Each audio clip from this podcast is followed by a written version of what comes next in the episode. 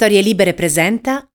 Buongiorno e ben trovati in questo nuovo appuntamento di Quarto Potere, la rassegna stampa di Storie Libere. Mercoledì 6 luglio 2022, come sempre in voce Massimiliano Coccia come sempre andremo a scoprire cosa ci riservano i quotidiani che troverete quest'oggi in edicola. Prime pagine diversificate per argomento, per temi e per impostazioni. Quest'oggi dei principali quotidiani italiani. Il Corriere della Sera apre con eh, il taglio alto della prima pagina tensione tra gli alleati sul decreto aiuti. Il Movimento 5 Stelle media allo strappo. Oggi incontro Conte Draghi e si ritorna poi alla tragedia della marmolata. I rintracciati 5 dispersi sono salvi. Manca notizie di 5 italiani. Mattarella, strage simbolo del clima clima non governato.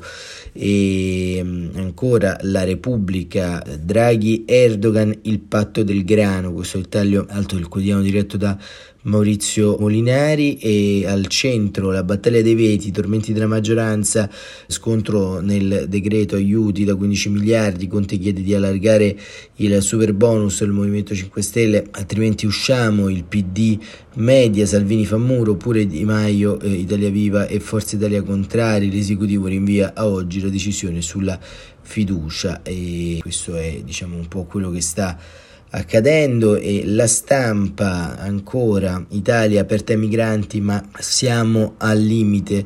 Il premier vede Erdogan ad Ankara condanna dell'invasione russa in Ucraina intesa su Libia e sul grano poi un editoriale di Nona Michelizze che andremo a leggere, guerra ideologica, Putin non si fermerà. E ancora il decreto aiuti, maggioranza allo sbando e questo diciamo è il titolo scelto dalla stampa libero al Voltoi sulla marmolata per il PD la strage è colpa di Lega e Fratelli d'Italia.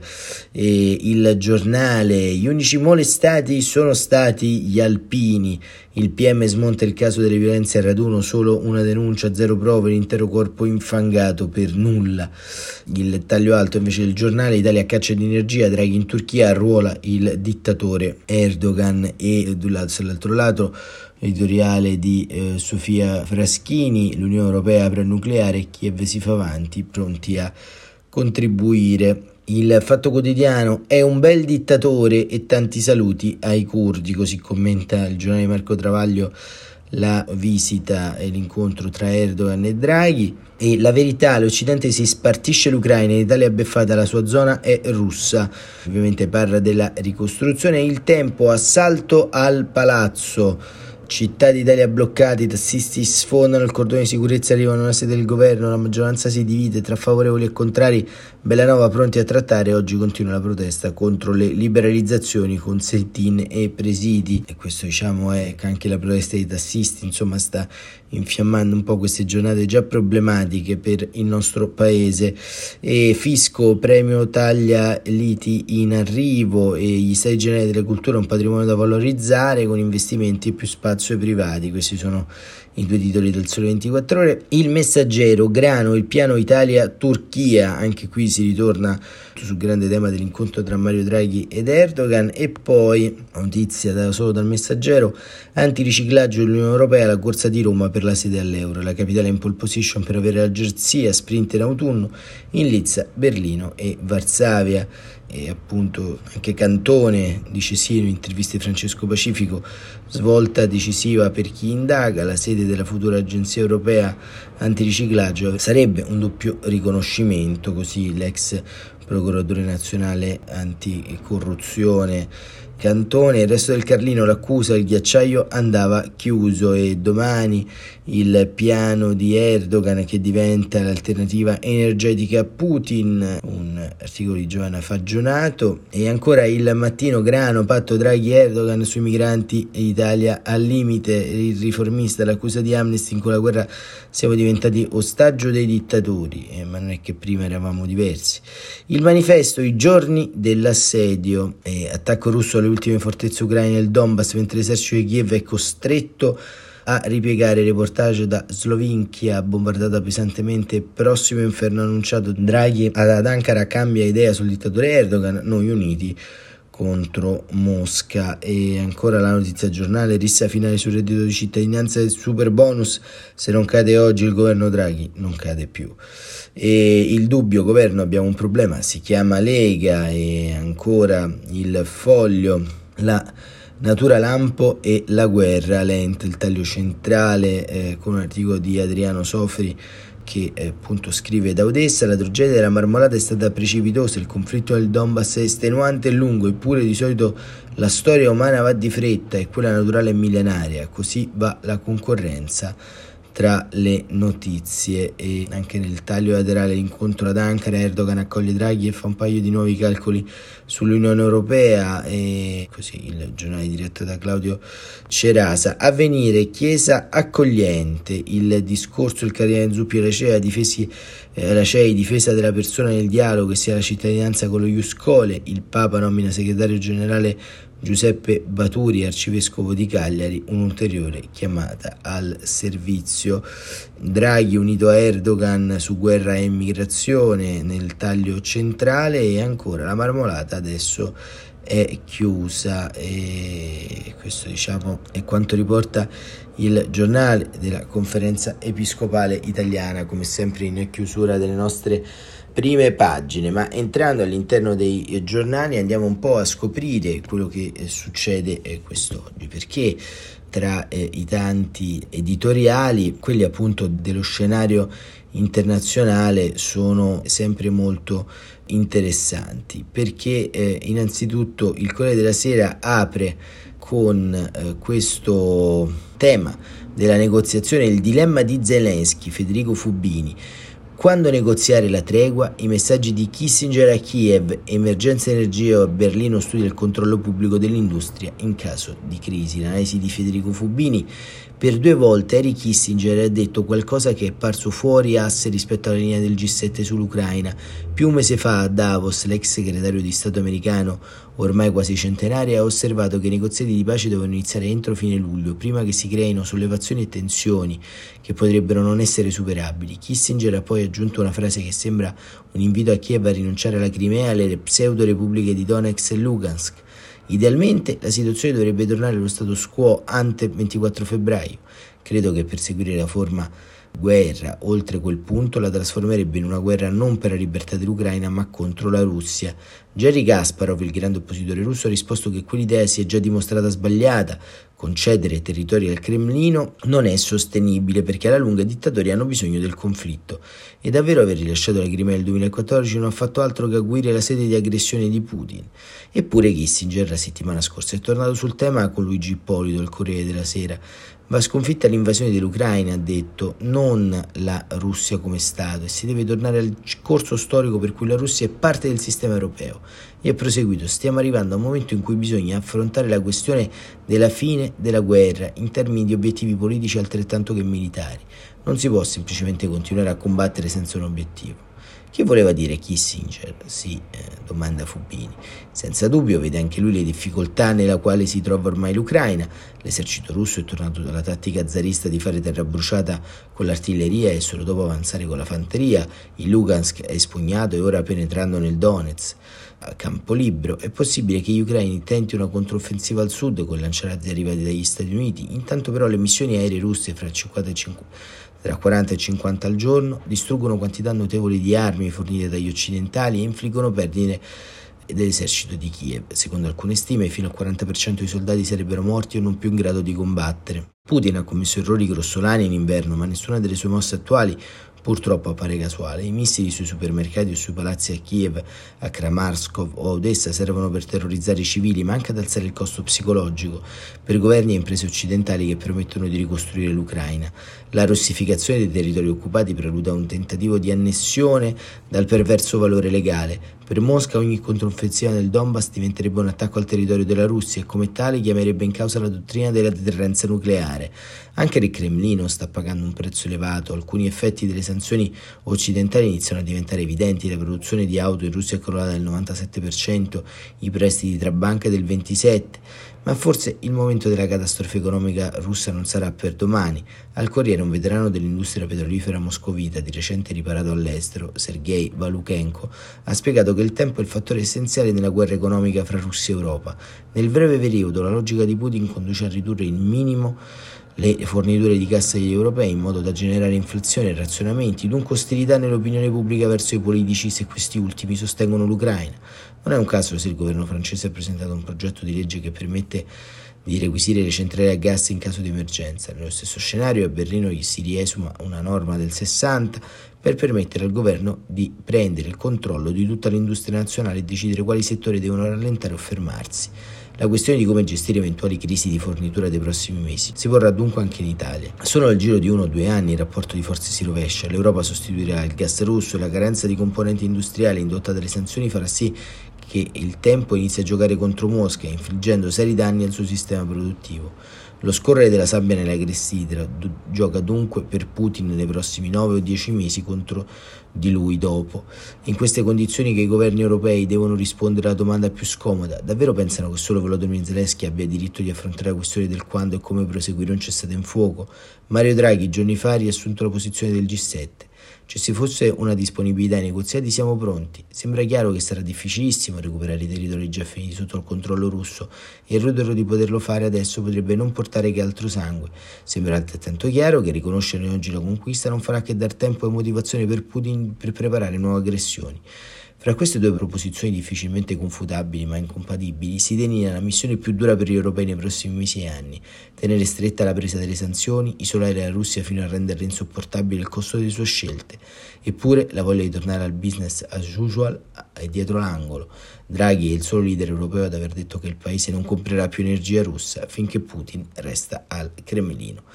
Così Federico Fubini sul Corriere della Sera che appunto analizza qual è lo scenario eh, di azione, possiamo dire anche del governo italiano in questa fase, fase che eh, ovviamente ci dà un, una impostazione chiara di quanto sta avvenendo, ma soprattutto ci fa comprendere quanto, da un punto di vista pratico, eh, le necessità energetiche e pratiche si vadano poi confondendosi eh, sul piano reale. Ma eh, Nonna Michelizze, che abbiamo spesso ospitato qui su Quarto Potere, oggi in prima pagina della stampa scrive uno degli editoriali, a mio avviso, più importanti per analizzare quello che eh, sta succedendo sotto il profilo della cosiddetta guerra delle idee, la guerra ideologica. E il titolo è proprio Guerra ideologica, Putin non si fermerà. E mm, Nona Michelizze dell'Istituto Affari Internazionali scrive dall'inizio del conflitto sui giornali italiani sono usciti diversi articoli nei quali si sostiene che c'è un bisogno pressante di capire la Russia e i veri motivi per i quali ha dichiarato una guerra su vasta scala all'Ucraina e ultimamente, scrive Michelizze, sulla stampa è stata pubblicata una serie di articoli nei quali si sostiene che c'è bisogno di pressante di capire la Russia e i veri motivi per i quali ha dichiarato una guerra su vasta scala all'Ucraina. Gli autori di questi articoli sembrano aver già trovato la risposta. Con l'espansione della Nato l'Occidente ha provocato Putin facendo di lanciare l'offensiva. Comprendere che cosa motivi davvero Putin ad ammettere i propri errori non significa schierarsi dalla sua parte, sostengono, ma serve a evitare future aggressioni. Questa argomentazione potrebbe essere vera soltanto se avessimo una chiara comprensione della politica di Putin, altrimenti non soltanto sbaglieremo ad interpretare correttamente la guerra, ma per di più falliremo anche nell'evitare future violenze nel nostro continente. Parlare di continuo dell'espansione della Nato come unica motivazione di questa guerra è un esercizio che denota fiacchezza e un limite intellettuale e oltretutto dimostra quanto si sappia poco della Russia contemporanea e del suo sistema politico. Per di più si mette in luce l'arroganza occidentale nella sua totale mancanza di volontà a capire la Russia da dentro. E allora, quali sono le vere motivazioni dietro la decisione di Putin di invadere l'Ucraina? Come è maturata questa decisione nell'establishment politico russo? Quali erano, sono i presupposti e gli obiettivi principali della politica estera russa nei confronti dell'Ucraina? La mancata decifrazione da parte dell'Occidente della razionalità del processo decisionale di Putin e della sua scelta di invadere l'Ucraina ci spinge a scoprire il ruolo delle idee e ideologie nel processo decisionale politico, lasciando intendere che la loro influenza sulla politica russa moderna è stata di importanza fondamentale. A questo fine l'articolo passa in rassegna i documenti ufficiali adottati dal Parlamento russo, così come i discorsi o dibattiti televisivi del presidente Putin. Lo scopo è analizzare il parere di Putin riguardo alla civiltà, l'identità russa, i compatrioti, l'ordine globale della sicurezza, i ruschi Khmer, il mondo russo. Tutto questo ci aiuterà a capire come l'ideologia russa moderna abbia predeterminato la logica politica del Cremlino a lanciare l'operazione militare speciale. I presupposti, scrive non amico Rizze, dal 2012 la Russia ha iniziato a prendere distanze dall'Occidente, ha iniziato a costruire la narrativa politica del presente e del futuro della Russia, imperniandola su concetti come civiltà, ortodossia cristiana, valori spirituali e morali. Secondo il politologo russo Vladimir Paskushkov, l'ideologia del Cremlino si è trasformata attorno ad alcuni presupposti fondamentali. Primo, la superiorità della nazione russa, che promette il riconoscimento della priorità della nazione al di sopra di quella individuale, il riconoscimento della superiorità incondizionata della nazione russa rispetto a tutte quelle delle altre nazioni e degli altri popoli, specialmente quelli dei paesi post-sovietici. A questo proposito, Medinsky, oggi capo della delegazione russa dei negoziatori in trattative con l'Ucraina, ha lasciato intendere che i russi avrebbero un cromosoma in più. Secondo, l'inferiorità delle altre nazioni. Per come Putin percepisce l'ordine globale, non vi sono vie di mezzo e nemmeno stati di mezzo. Un paese è sovrano oppure una colonia. In particolare l'Ucraina è inferiore proprio da questo punto di vista, poiché come Stato, nelle parole del Cremlino, è una creazione artificiale.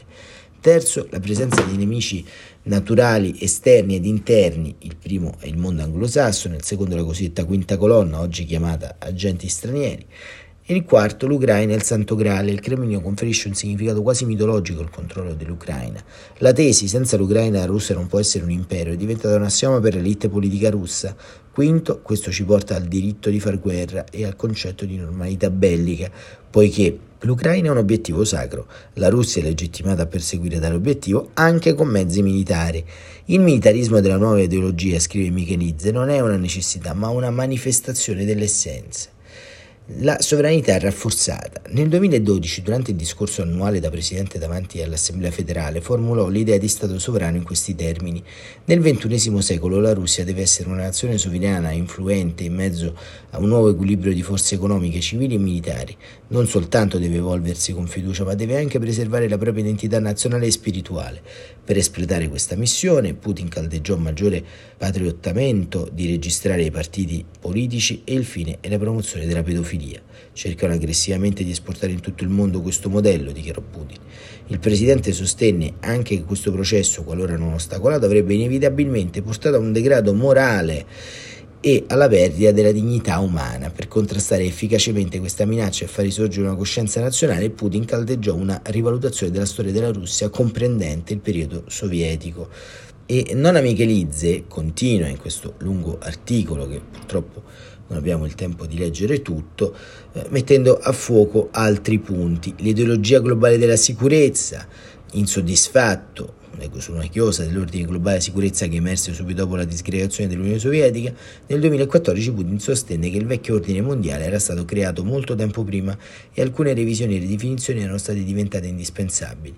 Si parlò di questo anche perché la guerra fredda si era conclusa senza la firma di un accordo che definisse in via risolutiva le norme e i parametri di intervento delle relazioni internazionali. E conclude Nona Michelizze con questa eh, chiusa che riguarda appunto la Rusmir.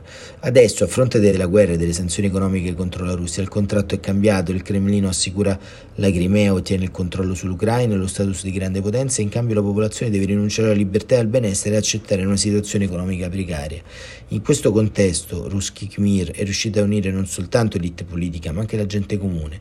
Per come la pensa Vladimir eh, Pashkushkov, nel corso degli anni questa ideologia si è rivelata il motore trainante principale principale del processo decisionale politico, spingendo la Russia e i russi nel vicolo cieco della storia. Ecco, oggi abbiamo fatto una sorta di passo indietro e uno in avanti intorno alla questione russo-ucraina perché con il passare del tempo, con il passare delle giornate, eh, va via via sfumando forse anche il contorno della ragione ideologica e politica per la quale l'Europa e tutti noi ci troviamo immersi in un conflitto eh, che fa fare anche strategia erroneamente con Erdogan, fa fare strategia anche con pezzi indesiderabili dell'opinione pubblica internazionale. Però sostanzialmente il carico da affrontare in questa fase storica è davvero complesso e, e notevole. Questi articoli, quello di Fubini, quello di Nona Michelizze, eh, ci aiutano con angolazione popolazioni differenti a comprendere e decodificare su quale sia diciamo, la vera posta in gioco in questo momento. Quarto potere finisce qui per oggi, grazie come sempre per essere stati con noi e torniamo domani, sempre alle 7.45. Grazie ancora e buon proseguimento di giornata a tutte e a tutti.